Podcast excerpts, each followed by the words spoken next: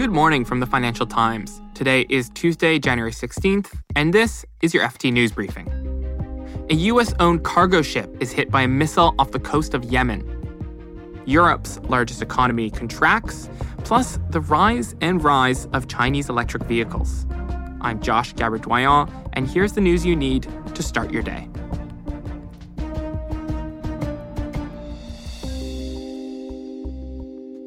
Houthi forces struck a U.S. owned commercial vessel off the coast of Yemen on Monday. The rebel group says they're attacking ships in the area in response to Israel's offensive against Gaza. The strike comes despite raids by US and UK forces in Yemen last week, which were meant to prevent Houthi attacks on maritime trade. The ship's crew and cargo in this latest attack were not seriously harmed, but many of the world's largest shipping companies have stopped using the Red Sea route. The latest attack underscores the risk of Washington being drawn deeper into regional conflict.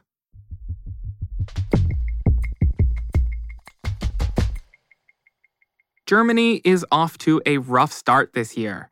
Data from the country's statistical agency places it as the worst performing major economy in the world. Germany's output contracted in 2023, bad news for a country that's seen as a major driver of European industry Germany is struggling to work through a couple of tricky economic issues. Here to tell me more is Martin Arnold, the FT's Frankfurt bureau chief. Hi, Martin. Hello. So, how has Germany ended up being the world's worst performing major economy?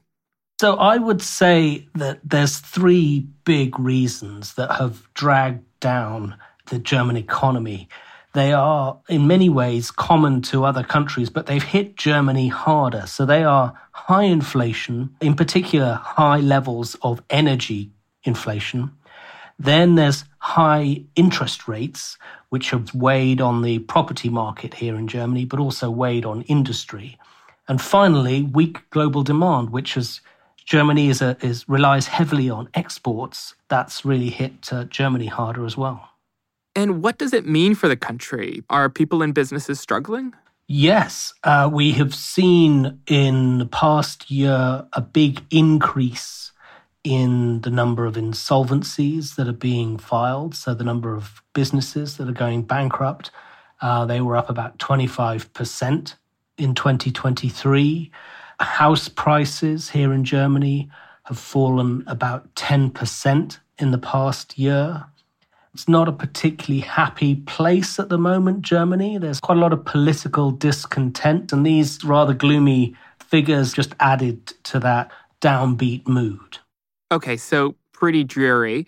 But, you know, the factors you mentioned as being the driver of this poor economic performance, that's something that's hitting Europe more broadly. Why is Germany in particular feeling the burn here? Germany has been particularly hard hit by the surge in energy prices that we saw after the uh, Russian invasion of Ukraine. A lot of German industry is very energy intensive. And Germany was very reliant on Russian uh, imports of Russian energies. Uh, and that's really hit industrial production here in the uh, manufacturing heartland of Europe. What's the outlook for Germany in this year, in 2024? Could it see stronger economic growth? Most economists think there will be a pickup in growth. So, for instance, the OECD predicts growth for Germany in 2024 of 0.6%. But since those forecasts were published late last year, there's been several factors that have caused economists to downgrade their forecasts for Germany even lower than that, including a government budget crisis. Martin Arnold is the FT's Frankfurt bureau chief. Thanks, Martin. You're very welcome.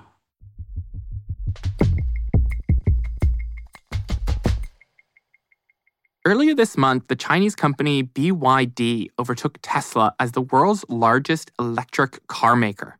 The founder of the company, Wang Chuanfu, isn't nearly as high profile as Elon Musk, but he's been able to lead the company on a pretty astounding global expansion. So, how did BYD get to be so successful? And can the company keep this up? The FT's China correspondent Edward White joins me now. Hi, Ed. Hi. Tell me a little bit about BYD and its founder. So Wang Chuanfu is a really extraordinary Chinese business person. He is considered something of a savant when it comes to engineering. And the people that have invested in him have a great belief in him. And I think that the entire company revolves very much around him as an individual. He's a billionaire now, but he started off life in very humble beginnings. He managed to get himself into a good uh, university, ultimately became a professor. His expertise was in metals and chemistry and that kind of thing. And then he saw an opportunity in manufacturing and engineering, and he found his way to Shenzhen, the city in, in southern China, where at the time in the 1980s and 1990s was really booming and becoming a global manufacturing hub for technology companies. And so his company, which he founded in 1995, BYD, started off really much more focused in the world of manufacturing batteries for early cell phones. And then over time, he decided that the future lay not so much in cars, but actually in electric vehicles. And what is it about the company that's allowed BYD to get such a foothold in the EV market?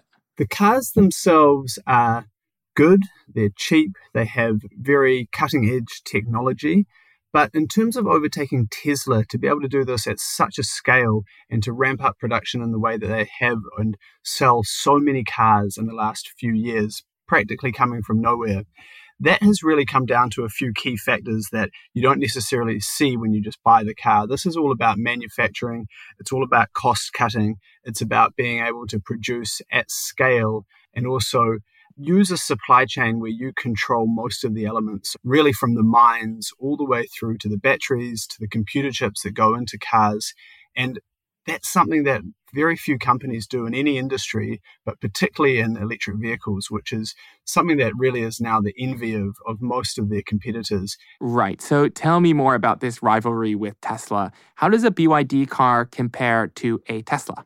The key thing really is less about Tesla versus BYD, but it's actually about BYD and Tesla versus the rest of the auto industry. And you're talking about companies with hundreds of years of operations behind them, you know, Toyota for Japan, Volkswagen for Germany and for Europe, and, and, many others.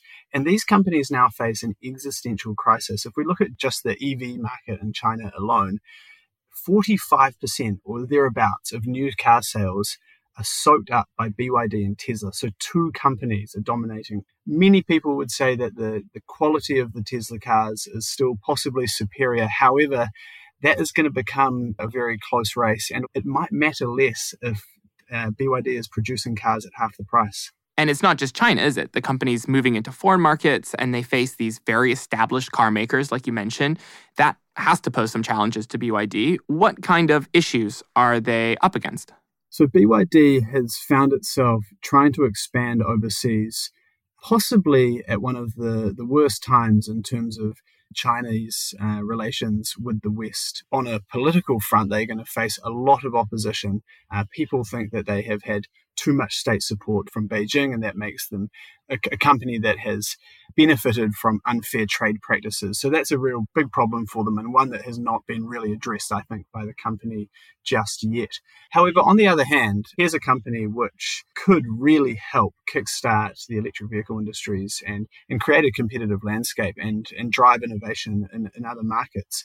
And so the world, the West in particular, Western governments, they have a choice between trying to block China, trying to slow down China's rise, and trying to chase faster and more ambitious climate change goals. And that's a really stark choice, and that's ultimately what it comes down to. Ed White is the FT's China correspondent. Thanks, Ed. Thank you. You can read more on all of these stories at FT.com for free when you click the links in our show notes. This has been your daily FT News Briefing. Make sure you check back tomorrow for the latest business news.